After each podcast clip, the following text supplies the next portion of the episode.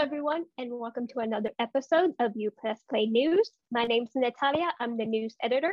My name is Jillian. I'm the editor in chief. My name is Michael. I'm the social media manager. My name is Nadia, and I'm a contributor. And here's your news for this week.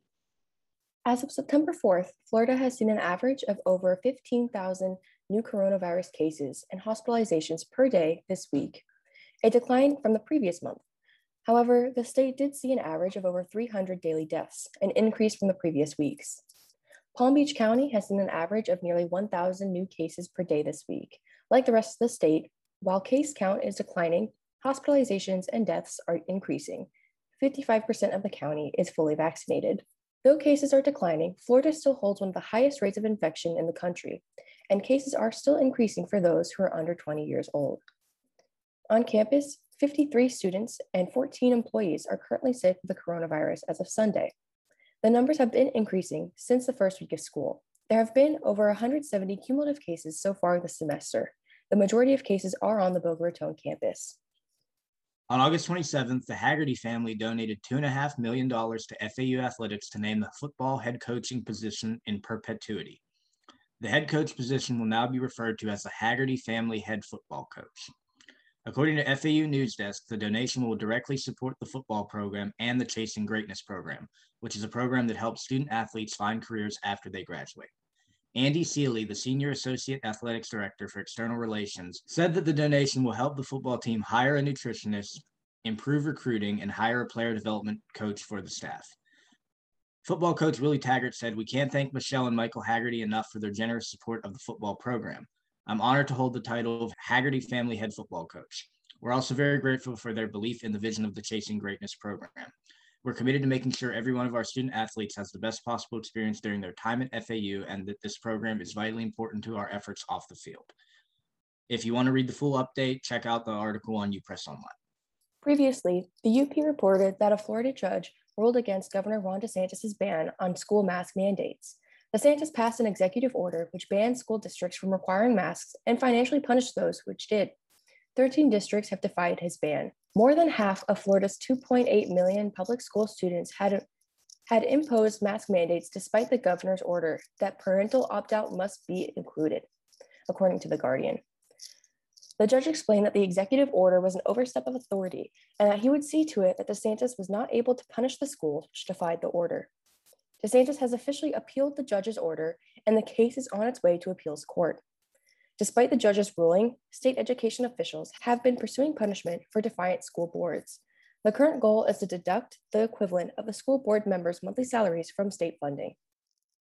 One week after Hurricane Ida made landfall in Louisiana, there are still widespread power outage and numerous deaths in the state, along with flooding and damage in some northeastern states.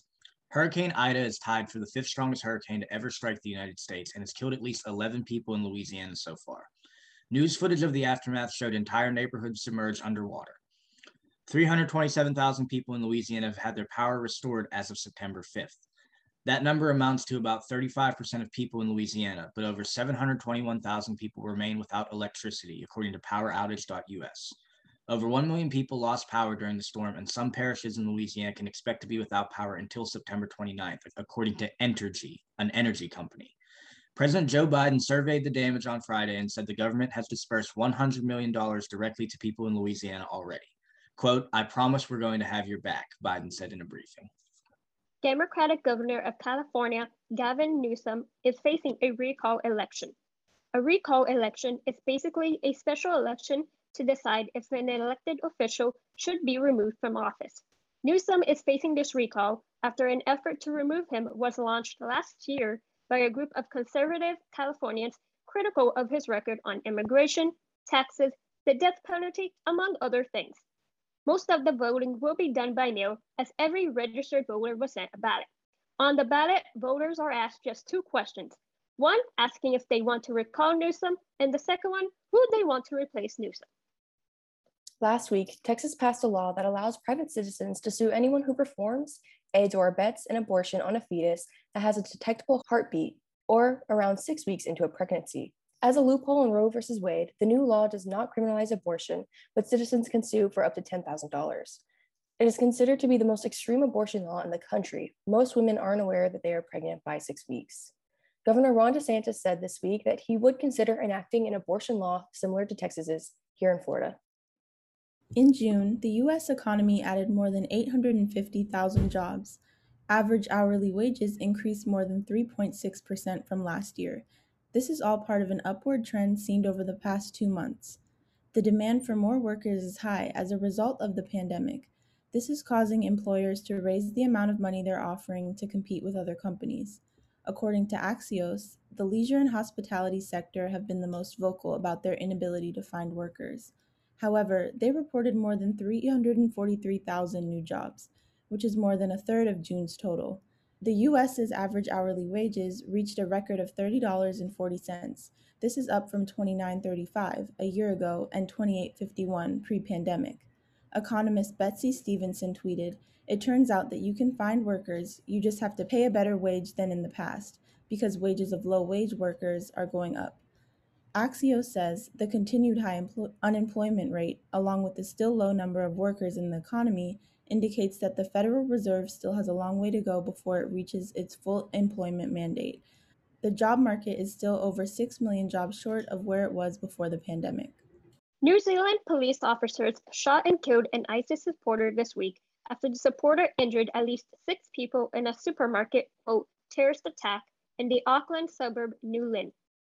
The attacker obtained a knife within the store and used it to stab shoppers before the police killed him. Prime Minister Jacinda Ardern said that the man was a Sri Lankan national, a supporter of ISIS ideology, and a known security threat. The man was under constant surveillance by multiple government agencies and security were able to shoot and kill him within 60 seconds of the incident. Out of the six people injured, three are in critical condition. Ardern said that the man had faced court in the past and that she had been personally aware of him before the attack. Authorities were already monitoring the man because they couldn't keep him in prison. China has passed new rules that anyone under the age of 18 will only be allowed to play up to three hours of online video games per week. Those under 18 will only be allowed to play between 8 p.m. and 9 p.m. on weekends and legal holidays only. The new rules apply to companies that provide online gaming services to minors who now will have to limit their ability to serve those users outside of the designated hours.